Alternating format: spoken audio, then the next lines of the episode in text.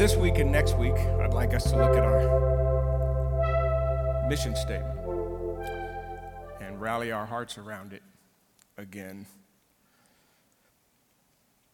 The last couple months, we have been looking at it really closely. We've actually made some tweaks to our mission statement, and I want to show you that today. Uh, let me bring it up for you. Uh,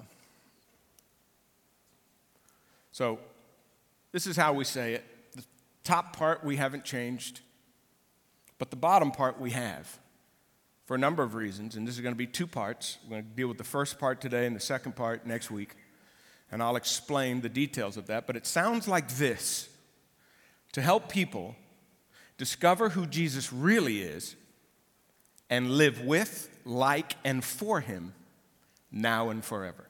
Will you say that with me? To help people discover who Jesus really is and live with, like, and for him now and forever. That is two parts, basically, to this mission. And when, when we say mission, this is essentially what we mean why we do everything. It's why you do everything. No matter what it is, whatever this church does, this is why you do it. To help people discover who Jesus really is and to live with Him like him, and for him, now and forever. Uh, the first part is introducing people who do not know Christ, what we call evangelism, introducing people to Jesus who don't know him. The second part is what you do with a person who's come to know Jesus. You help them learn to live a life with him and what that looks like, which we'll unpack next week.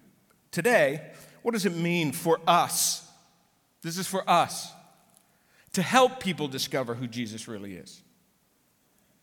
So we want everything that we do, how we live our lives when we're not together, and what we do when we are together, to present the clearest picture of who Jesus is so that people will see what we see and want him in their lives the way we have him. Very often, uh, people have some idea about who Jesus is that's not very accurate. Very often, it's not a studied position, it's partial, it's skewed. And years ago, I remember reading a quote by Joseph Aldrich, in a book called Gentle Persuasion. He said, Most people don't reject Christ, but some caricature of him. In other words, they're, we, we want people, if you're going to reject him, at least re- know what you're rejecting. But when you see him for who he really is, it'll change your view of God. So, along the way, we pick up these wild ideas and these notions about who Jesus is that are simply inadequate or inaccurate. And it's understandable, really, for two good reasons why people are walking around with an inadequate view of who Jesus is. And the first one is us. We're like, we're, we're like one of the biggest problems to people seeing Jesus accurately. Because Christians over the years, over history, do horrible, immoral, and just plain dumb stuff. And we contribute to that inaccurate view of who Jesus is. But there's another reason. Jesus is simply not like anything you can imagine. He's not like anything you've ever seen before. You wouldn't imagine God to be the way He is unless you see who Jesus is. Walter Wink said if Jesus hadn't lived, we would not have been able to invent him. He just does not come to anybody's mind. So, to understand this part of our mission, why we're presenting Jesus as accurately as we can and why it's so important, it's not just a mandate. It's not just our biblical mandate. Jesus rises from the dead, gathers the disciples, says, This is what I want you to do. It's crystal clear in the scriptures. The New Testament leaves no doubt about what we're to do while we're here. Help people discover who Jesus is. It's not just the mandate, it reflects the very heartbeat of God. So we are going to look at Luke 15. Now, just so you know, a little history lesson. When we started Hillside in May of, actually February of 95, we celebrate May because it was our first public meeting in 95. But in February, we started meeting as a small group in my converted garage in Bedford. Uh, and for three months. And our basic text for the entire time was Luke 15. We just wanted to make sure all of us had our hearts right about what it was God wanted us to be concerned about. And that is people who don't know Him yet. And so, uh, so I, I love the text. Uh, when you get to Luke 15, this is how Luke 15 begins. Now, the tax collectors and sinners were all drawing near to him, and the Pharisees and the scribes grumbled, saying, This man receives sinners and eats with them. Now, this was a big deal in that culture. Eating with anyone meant that they were valuable to you, that you were friends, that you accepted them. Uh, and so here's something they didn't expect about Jesus that he's tolerant, inclusive, that he's comfortable with unholy people. Comfortable.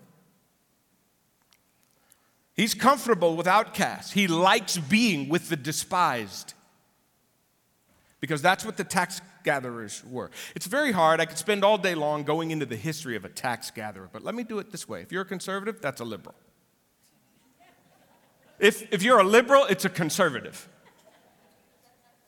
All right? If you're a Dallas fan, that's an Eagles fan, right there. That's what we're talking about here. Those people. And they're all coming to him. Wait a minute. They're all going to him? That's the point of drawing near to him. They're all moving toward him. The other group, though, is grumbling. And the verb is intensive. It's like intense grumbling. They're miserable. They're supposed to be the religious ones, they're the spiritual ones. They represent us in the story. And they don't see Jesus right, and they don't see people right. That's a devastating concoction. They're so worried about how they look. They're so worried about their own righteousness, their self righteousness. They're judgmental. They're smug. And they got a lot of things to do. Uh, I don't know if you know this, but these guys, the scribes and the Pharisees, at least the spiritual people, and same with us, we got a lot going on. We got a lot of spiritual activities to be a part of. Who has time for the outcasts? And so they've just completely missed it. Uh, and the spiritual ones. I mean, if you're one of the ones on your way to Jesus and you run into one of these grumblers, you're like, I don't think I'm going all the way. Because if he is anything like them, I'm out. Eventually, that's what happens. Thank God he was on the scene when he left, created a lot of problems.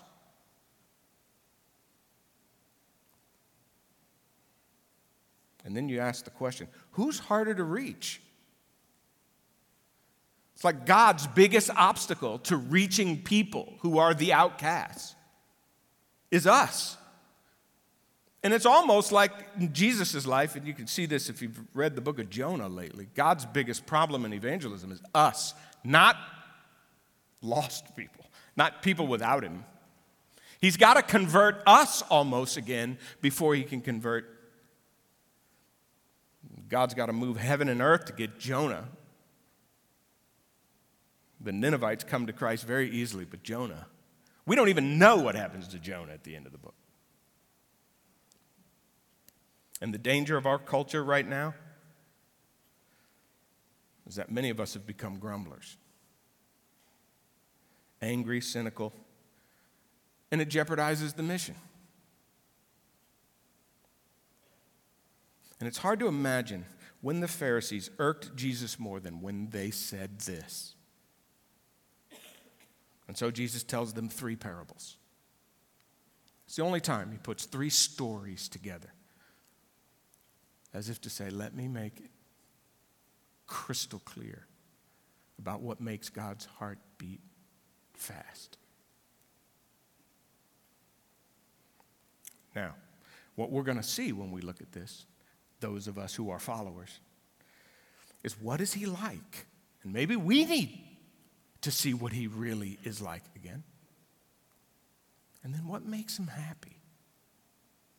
And along the way, I hope you discover a few things that it hasn't dawned on you lately that that's, I forgot Jesus is really like that.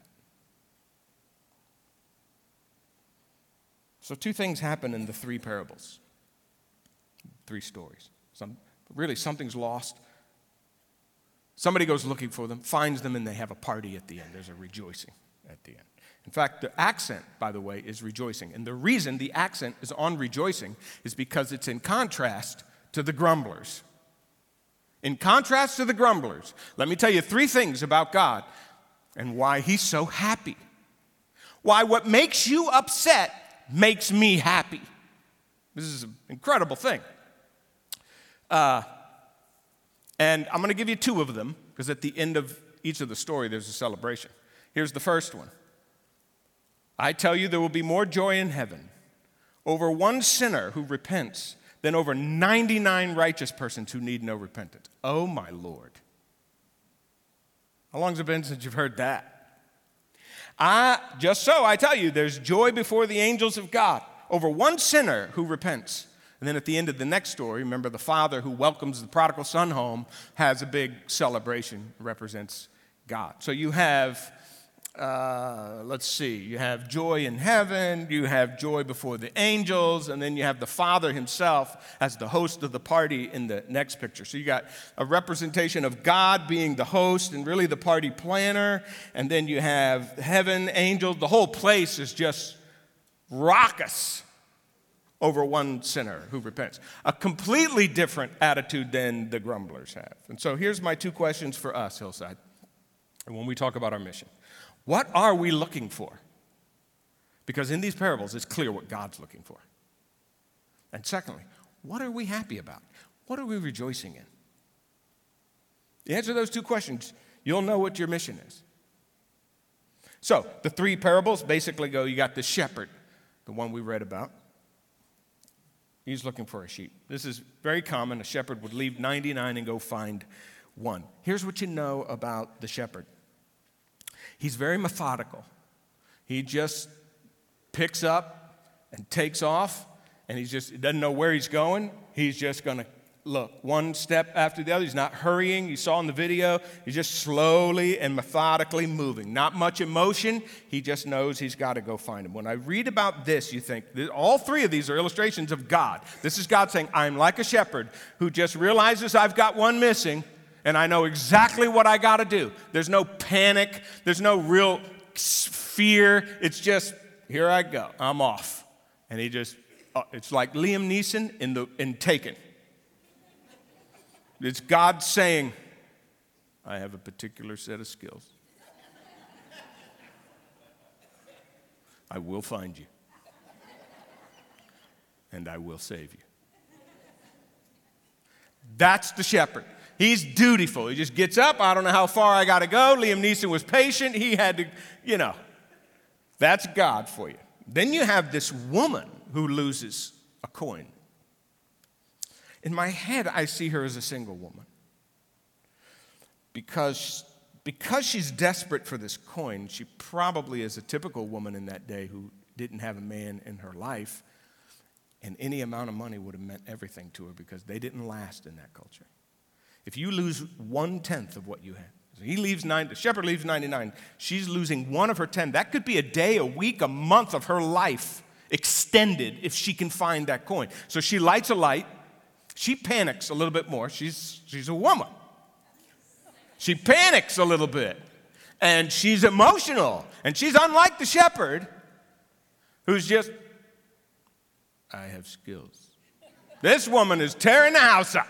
She like she all more verbs on her than anything. She tears, she lights a light, gets out the broom, sweeping that place till she finds it.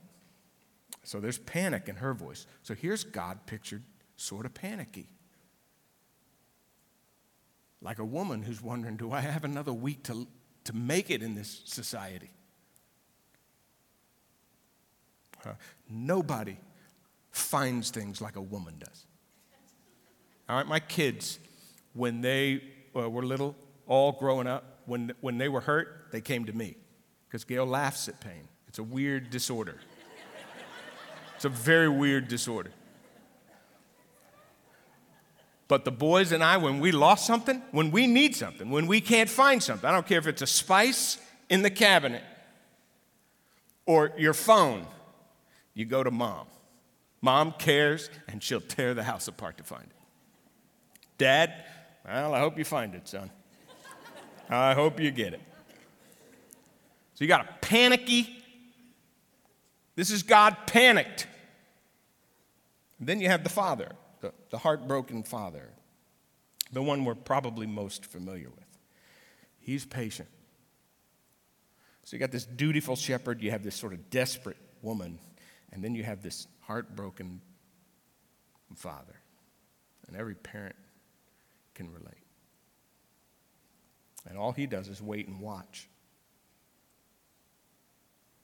He just has to wait and watch. And you picture God either dutifully taking off or tearing up a house or standing there waiting. He's either one of those. And in this particular case, the father, in that culture, you would expect the stories when they're heard by the people, they would have said, We expect a woman to tear the house up for that coin because she's going to that's exactly what she would do. We expect the sheep or the shepherd to, to, to leave the 99 for the sheep because that's, that's what he would do. We would not accept the Father. We would not believe for a moment. It wouldn't happen in our culture. It's as far fetched as anything you can imagine that a Jewish father, the patriarch of the family, would be so offended by a son wanting his inheritance early, which would never happen, and then get it in cash and blow it and want back in, never happened in Jewish culture. Here's, here's God acting recklessly, literally violating every cultural boundary you can fathom because he loves that kid. He's going to get laughed at. He's going to do things that he's going to lose dignity in, in multiple ways in the story because Jewish men didn't even run. He runs. He takes back, throws a party over this kid when this son comes back. It was unheard of. The magnitude of God's grace is mostly pictured in the father's response. But all I want to do today, with all that in mind, is talk to you a little bit about the shepherd and the sheep. And I only want to give one application mainly and pull that out for us. Here's how I want us to start 2022 and how I want our heartbeat for that one that's lost to begin, where we have start with, start with, just start with, right here when we're together in this room, because we're together seven one every seven days, to heighten our awareness and enthusiasm for what God might do on a Sunday morning if someone's there who, might be that one. That's what I want to start with.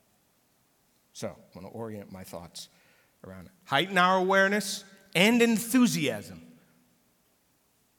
for Sunday mornings in light of the fact that there might be one and hope that that enthusiasm spills out into the week when we leave So, Hillside, what are we looking for when we come together? What are we looking for? And what are we rejoicing in? What makes this group of people the happiest? I read a book uh, couple months ago called Numbers Don't Lie by Vaclav Smil. It's a Bill Gates recommendation, which he does 10, 10 books at the beginning of every summer, and I grabbed those. Uh, 71 stories to help us understand the modern world. It's an eye opening little book. And most of his stuff, to be honest, is, is inaccessible. It's just really hard to read, but this is readable. Uh, and he covers a range of topics in this book uh, that concern us these days, like population, food supply, the environment, energy, uh, all this stuff that we're all trying to figure out what to do. And it's really like a fact finding adventure that challenges conventional wisdom. Well, I know what you've been thinking about that, but let me show you the numbers. And so his intention is to understand the t- true state of the world. Quit imagining and look at the numbers. That's his goal. To demonstrate not only that numbers do not lie, but to discover which truth they convey. What truth do those numbers communicate? So, one of them is one of the ideas that he hits, among many, is America is not nearly as exceptional compared to the rest of the world when you look at the numbers. Electric cars are not as great as we think when you look at the numbers. And then there are tidbits of information all the way through that are fun. Like, what do you think is the most innovative decade we've had since America has started? Think about what you might think. I'm not giving you this one. You're going to go find that one. You're going to get the book. All right? But it's not what you think. The most innovative decade. All right? Well, numbers don't lie. There are numbers in this text. And I want you to see them. You have 99 in the one. You have, she loses one of her 10 coins. And then the father obviously loses one of his sons. So the one is the issue in all of them. So here you have, you know, like a 1%. And then here you have 10%. And then here you have 50%. Those numbers are saying something in the parables. It's a very clear message.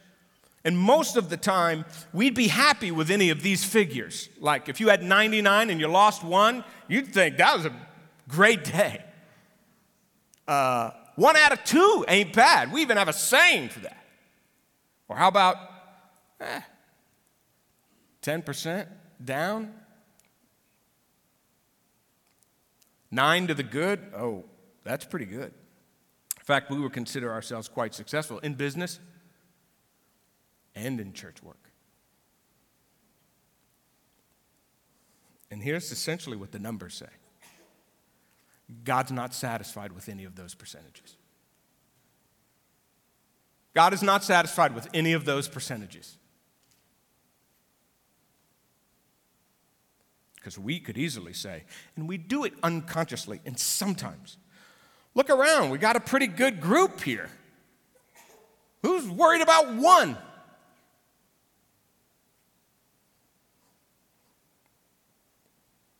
What more could you want, God? But in each case, one is what matters to God. There was a commentator I was reading. He said he was at work studying, and his son, his little boy, under 10 years old, called him and said, Dad, what are you doing? I'd like you to come home. He said, Son, I'm studying for a message. I'm in Luke 15 and I'm studying it. And he goes, ah, Okay, well, then at least I'll read that. And his dad says, Well, why don't you just jot something down that really matters after you read it, and I'll see what you said. He goes, All right, I'll do that. He comes home and his dad, and this is what he said his little boy wrote down It is not the same to have one out of two, because that's how you could say it, or 99 out of 100. 99 out of 100 showed up. Whew. That's never happened in church work, by the way, where 99 out of the 100 showed up. Or 9 out of 10. Here's what the boy said because it makes the biggest difference to have even one small thing missing to God. I remember in India, when we were in India, since Kirk's here, I remember when one of the girls, one of the teenage girls, got called back to her family, and we knew it was going to be a devastating thing. It would be a horrible thing if she, if she left the, or, you know, the uh, hostel and went back to her family. It was going to mean her devastation, really. And I remember we changed our whole trip around, went to one of the riskiest places you could be, brought our whole group there, met around that family, and tried to get her back. Time after time after time, we did all of that. Ended up having to leave there fast because it started to get scary, because it was a, it's a pretty bad place where people buy and sell women. We were taking one of theirs. We did all that for one, one girl.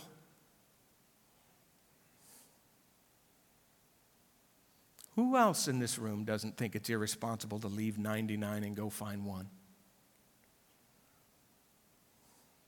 And let's face it, there's a lot to do for 99, and we all feel that immediately. You got to organize 99, communicate with 99, you got to rally 99, you got to clean up after 99, you got to guide 99, protect 99,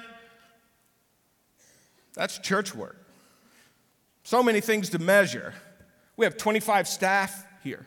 We've got meetings all week long trying to figure out how to make sure that we have everything on point so we can operate. It is nonstop. It's nonstop.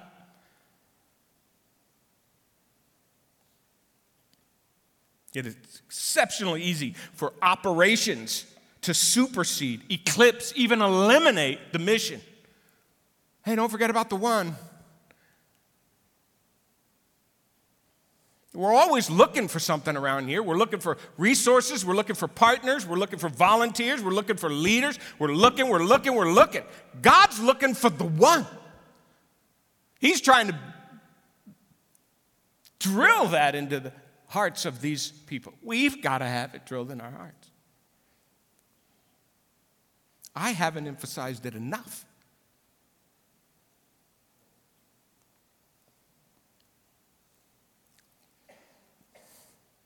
I was watching, uh, recently watched uh, 14 Peaks on Netflix. I've seen it twice now, I've recommended it many times. It's a documentary on a climber. It is profoundly phenomenal. I hope you watch it if you haven't. It's about a uh, little fellow from Nepal, Nims Purja. He's a climber. And uh, there are 14 peaks in the world, clustered in three different locations like Nepal, Pakistan, and Tibet. 14 peaks over 8,000 feet. After 8,000, you're in the death zone. Everest is obviously the tallest. People spend their whole lives trying to figure out how to climb Everest. Many don't, many die. The 14 peaks, for about 100 years, people have wanted to try to climb all of them. Who could climb all of them? And a guy named Messner, years ago, climbed all 14 peaks in a, seven, in a 16 year period. Then some guy came along and did it in seven years. Then somebody came along, and it's Nims Purja, who said, I want to do it in seven months. Now, listen, it takes two months to plan a climb some, the toll on you after a climb is just beyond.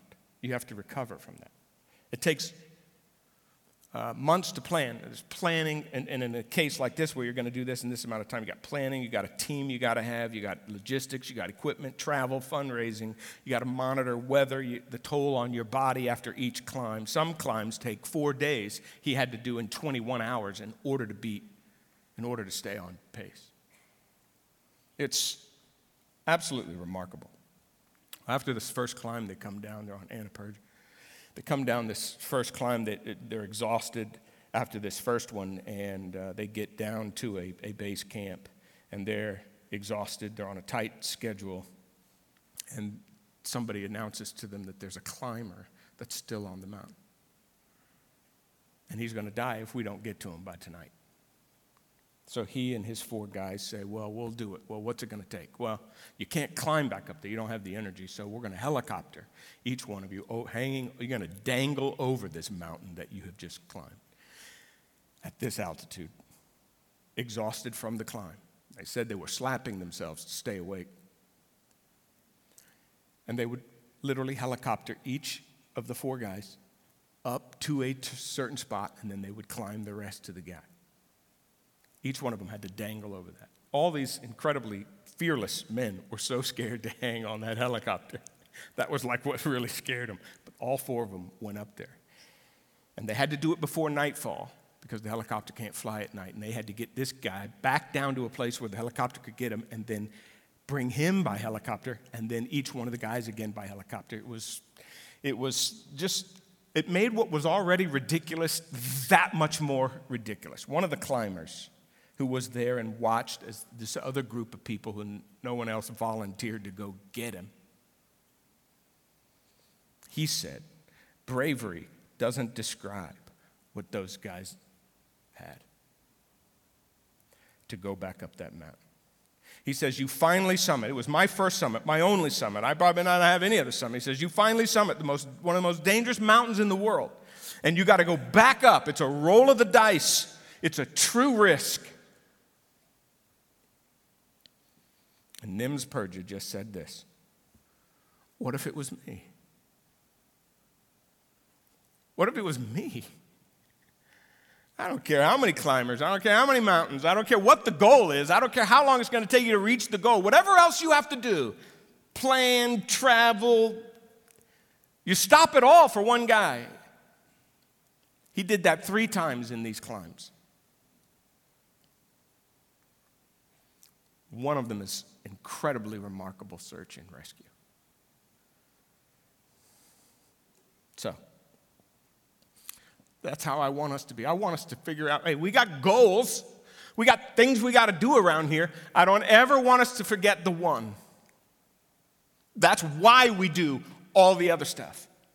And if you have to set it aside for the one, you set it aside.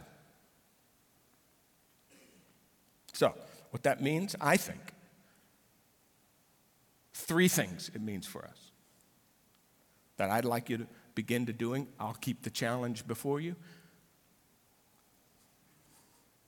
I am making it my personal mission to make sure as a church that one matters to us more than anything else that we do around here. And I'll tell you what, I really believe it'll take some of that grum, you know, the grumbling we do when we're together, you know, the grumbling. Why didn't they have that? That went too late. This went too long. We don't have enough of that. What happened to the coffee? Where's the. You know, all that grumbling we do? If we're worried about the one,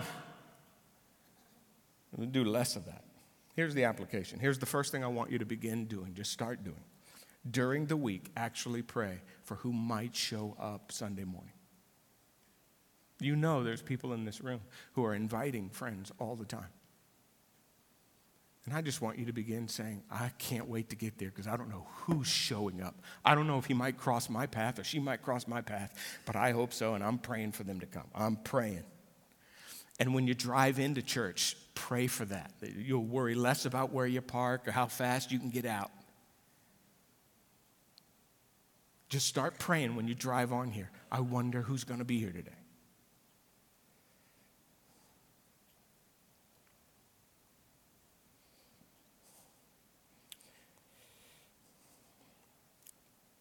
Just start praying about it. And I'm telling you, if you start praying about that, God's going to start bringing ones across your path.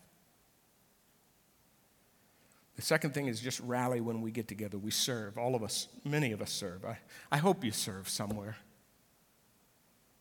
But if you do, I hope you don't ever think it's the biggest thing. You know, I mean, our children's ministry, they kill themselves to get ready for a week. You can see what it takes to pull off a weekend over there. It's a lot of work during the week. And we talk about it regularly here. We have been about, you know, do you have enough crayons? Do you have enough this? Do you have enough that? And who didn't show? And blah, blah, blah, blah. And I mean, it's a mess to, to manage. And I said, we got to be able to drop everything when that one person comes to the classroom with their child and it's their first Sunday. That's our one. I don't care what the classroom looks like. I don't care what else happens. We got to be able to drop all of the aggravation and focus on the one. No matter what we're doing. I don't care if we're serving coffee, greeting people out in the parking lot. We never go into any station anymore in the life of this church where it's not the one that's on our mind. All the teams at Hillside, because we've been dealing with this now for two months behind the scenes as leaders. You're going to start to feel it because there's not one staff person who runs a team in this church that isn't making the one the focus now. And I want it to trickle down to the average person walking in on a Sunday morning is thinking about the one. And then, God help us, maybe one crosses your path, you get to meet them. Maybe they're sitting next to you. I don't know, you just meet them somewhere, but you're not going to be afraid anymore to start a conversation. How about some bold conversations? We're calling them in our staff gospel conversations. We need to start being a little more bold about what we say. We've got to notice the one, we've got to engage the one, and we've got to be willing to converse the one. The one. Um, listen, the reason I said let's start with Sunday morning is because if you start really getting passionate about the one here, you'll get passionate about the one there. And then pretty soon you'll be inviting the one. You brought him.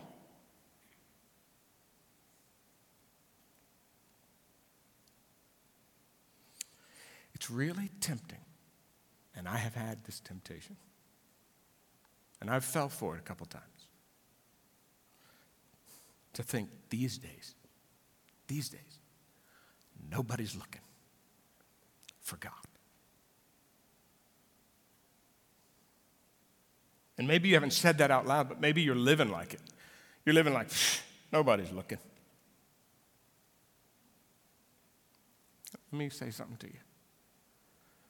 God is. God's looking, and He's not going to stop looking. He'll look right over us for that one. And I'll tell you something else. I'll give you a little secret. I wish I could tell you about four stories, but I can't because they're sitting here.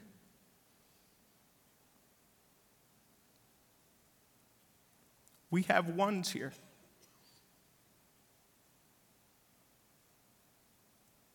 They're here. So I ask you, what are we looking for? When we come on this campus, what are we looking for? I know you can look for fellowship, you can look for this, you can look for that, you can look for this. I'm saying God's looking for one. We need to be looking for one, whatever else we're looking for. Here's the second thing what do we rejoice in? I hope we don't rejoice in elections more than the one or anything else. I want us to have this joy,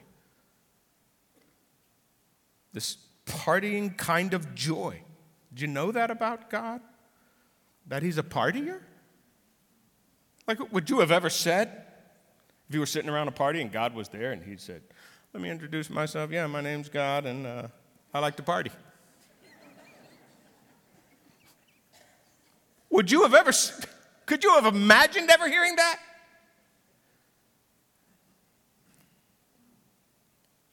One person who comes home to God, it feels like the discovery of a lifetime. And I think if we really begin to value the one, really, we will experience and begin to expect that kind of joy to be here. And Hillside, let's face it, we should be we should be experiencing more of these kinds of celebrations. We should be seeing people, more people, more people come to Christ through this church.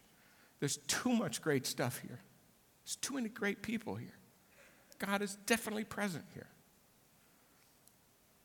Maybe we have to get bolder. We have to have more conversations. It has to be more on our heart, but it's but more people should be coming to Christ.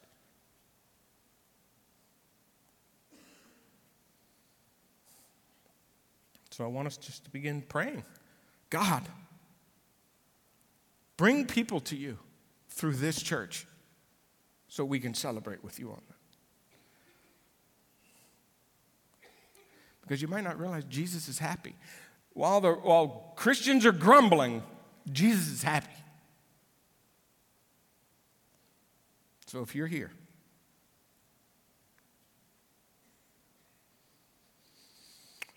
you might be one of the ones. And I don't know how you got here or why, or how far away from God you feel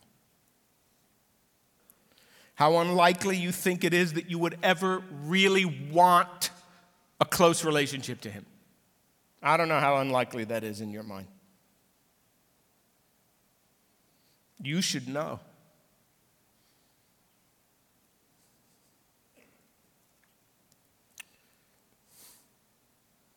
That He's looking for you, that He's coming for you, and that He's willing to do whatever. He'll go on a long, methodical search to find you. He'll tear up your life to find you, or he'll just stand at the door and wait for you to come home. He'll do any one of those three things. He's probably doing them in your life now. He's probably doing one of those. You know, like a shepherd crossing all kinds of terrain, or a woman desperate to recover a coin, whatever it is. Let me just say this. Here's the beautiful thing about the three stories God says, This is what God's like. But God has gone far, much farther than a shepherd went, much farther than a woman went, and much farther than a Jewish father went. He left heaven to come to earth. He left the throne to come to a cross. He left behind some part of his divinity to become a human being.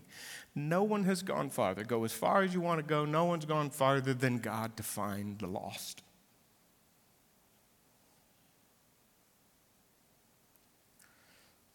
That's how far he came for you. That's how far he came for me. And so I have two simple things to say to you. Number one, quit running, let him find you. That dumb sheep. You keep running, keep going. Let that shepherd find you. That's what I would say. That means stop running. And the second thing you can do, and I think in light of the stories, is you can get up and you can come to him just like the son did. Got up out of that pigsty and he headed home to the father, crossing his fingers, God would do something for him.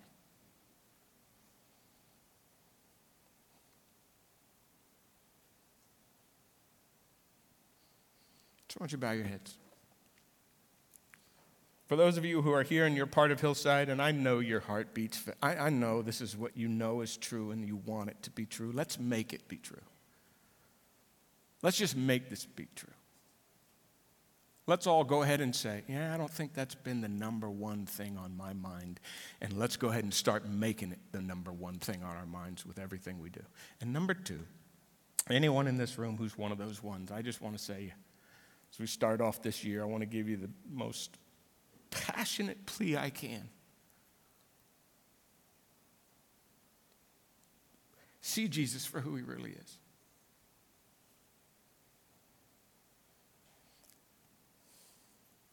because He is so much more, has done so much more, and loves you so much more than you can possibly know.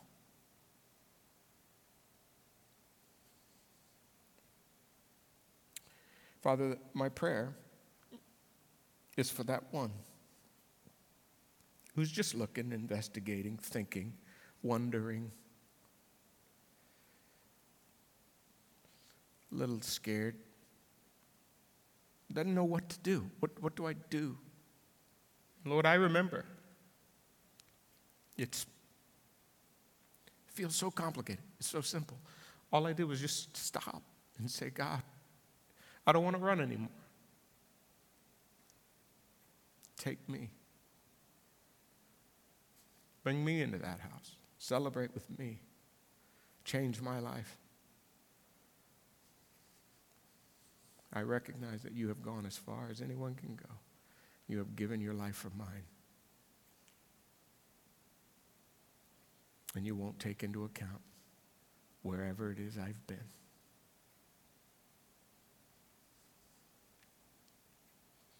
Pray that prayer and ask Him into your life. I pray this in Jesus' name.